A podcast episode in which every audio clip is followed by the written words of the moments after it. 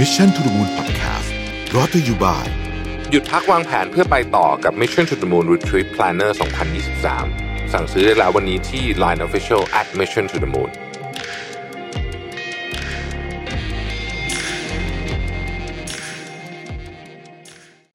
สวัสดีครับยินดีต้อนรับเข้าสู่ Mission to the Moon Podcast นะครับ คุณอยู่กับรวิทยานุสาหะครับ วันนี้ผมอยากจะมาเล่าว่าอะไรต้องมองเป็นเรื่องใหญ่ อะไรต้องมองเป็นเรื่องเล็ก แล้วความเสียหายถ้าเรามองเรื่องเล็กให้เป็นเรื่องใหญ่ กับเรื่องใหญ่ให้เป็นเรื่องเล็กเนี่ยมันจะเกิดอะไรขึ้นบ้างนะครับ เริ่มต้นอย่างนี้ก่อนนะฮะเรื่องนี้มันผมอัดตอนนี้นึกขึ้นมาถึงตอนหนึ่งที่ได้ต่อเลโก้เล่นกับลูกสาวคนโตนะฮะเขาตอนนั้นก็ก็ต่อเลโก้เล่นกันเป็นเลโก้รถไฟหาะซึ่งมันก็เป็นเลโก้ที่ชุดใหญ่มากนะมีความซับซ้อนสูงมากแล้วต่อเสร็จแล้วนี่มันแบบกินพื้นที่แบบประมาณ 80 เซนคูณเมตรยี่สิบอะใหญ่มากเลยนะฮะเป็นเลโก้ชุดที่ใหญ่มากทีเดียวเนี่ย ก็ต่อกันนะครับ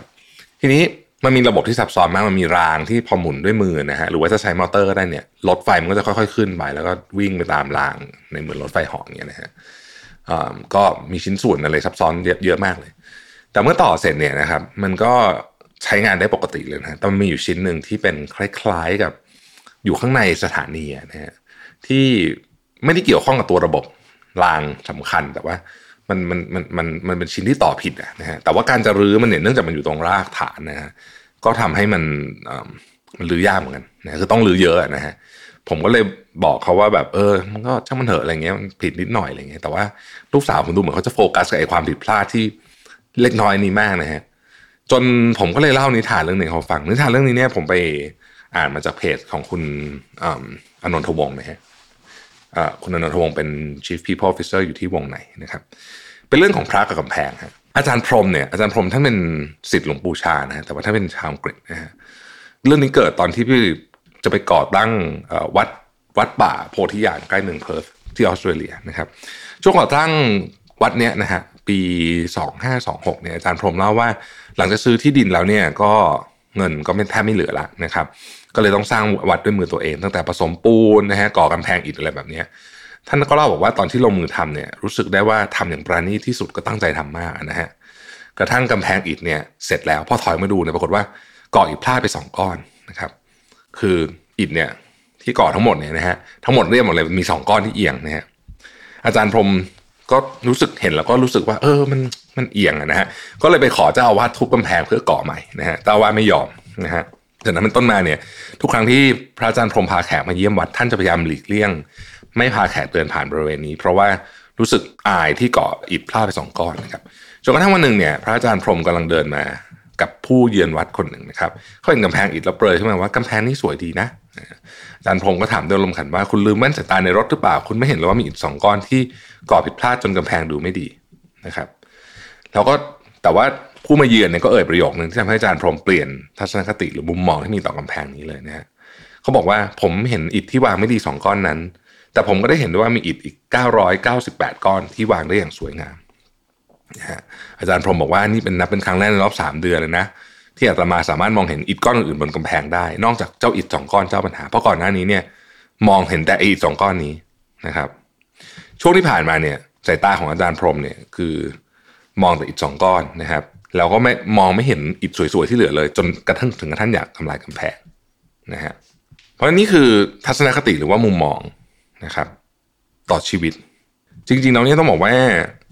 ชีวิตเราเนี่ยมันมีไออิฐสองก้อนนี้อยู่เสมอนะครับแต่ถ้าเกิดเราไปโฟกัสมันเนี่ย เราจะมองไม่เห็นในอิฐ998 ก้อนที่ดีนะครับเนี่ยคืออะไรเป็นเรื่องเล็กอะไรเป็นเรื่องใหญ่ ผมคิดว่าต้องเข้าใจ ต้องมองเห็นเรื่องเล็กให้เป็นเรื่องเล็กให้เป็น เราก็มองภาพใหญ่ที่เหลือว่า เอ๊ะฉันยัง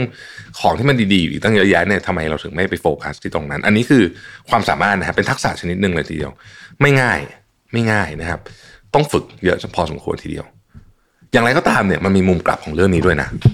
มุมกลับของเรื่องนี้ก็คือว่าบางเรื่องเนี่ยนะฮะที่ดูเหมือนจะเป็นเรื่องเล็ก แต่จริงๆเราเป็นเรื่องใหญ่มากนะครับ เวลาเราเห็นมันเนี่ย เราอาจจะคิดว่ามันเป็นเรื่องเล็ก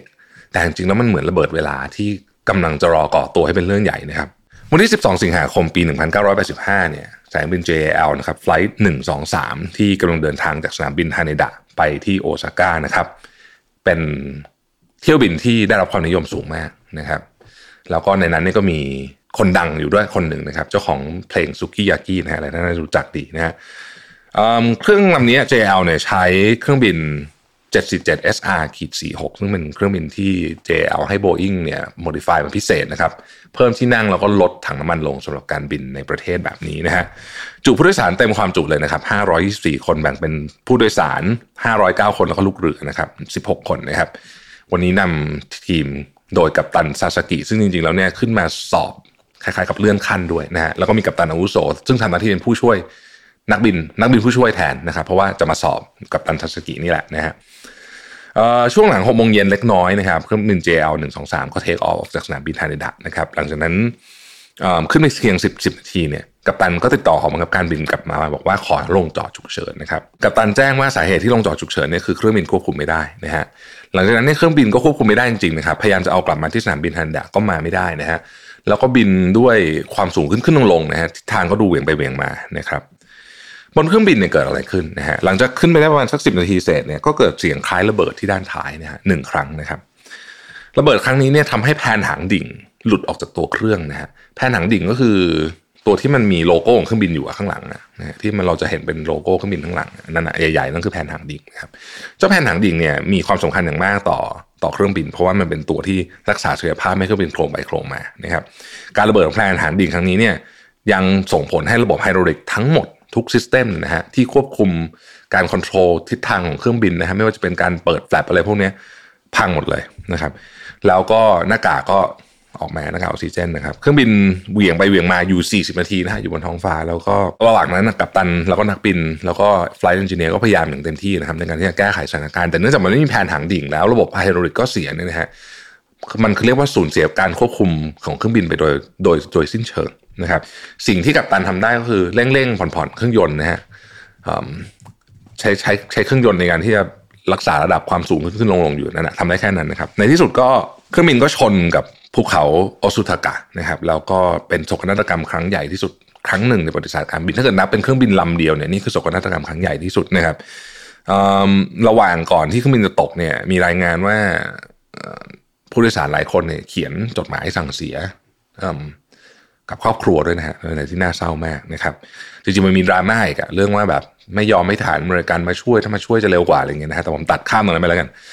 ในไฟล์ JL 1 2 3เนี่ยมีผู้รอดชีวิตอย่างปาฏิหาริย์นะฮะซึ่งถูกเจอในมันรุ่งขึ้นเนี่ยสี่คนนะครับแล้วก็มีผู้เสียชีวิตถึง 520 คนนะครับอย่างอย่างที่เรียนไปนะฮะเป็นอุบัติเหตุทางเครื่องบินลำเดียวนะถ้าเป็นลำเดียวเนี่ยร้ายแรงที่สุดในโลกนะครับ คือมันมีเหตุการณ์หนึ่งที่ร้ายแรงกว่าคือ เครื่องบินPan Am กับ KLM ชนกันนะฮะ